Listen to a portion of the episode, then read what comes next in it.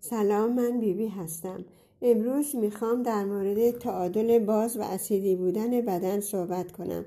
اگر تعادل بین باز و اسیدی در بدن برقرار نباشد آدم مریض می شود به طور مثال آدم هایی که سرطان می گیرن بدنی اسیدی دارند و یا نقرس و روماتیس و ورم مفاصل و مرض های مختلف دیگر از قبیل میگرن یا فشار خون پایین و خستگی همه همه این که اسید در بدن زیاد شده است.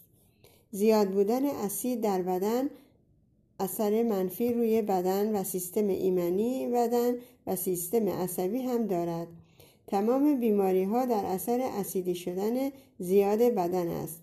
با خوردن جوانه ها جوانه به خصوص جوانه یونجه کمک به بازی شدن بدن می شود و همچنین برگهای سبز و سبزی ها و میوه های شیرین باعث بازی شدن بدن می شود بیشتر سبزی و میوه و جوانه بخورید تا بدنتان همیشه بازی باشد و دیگر بیمار نشوید.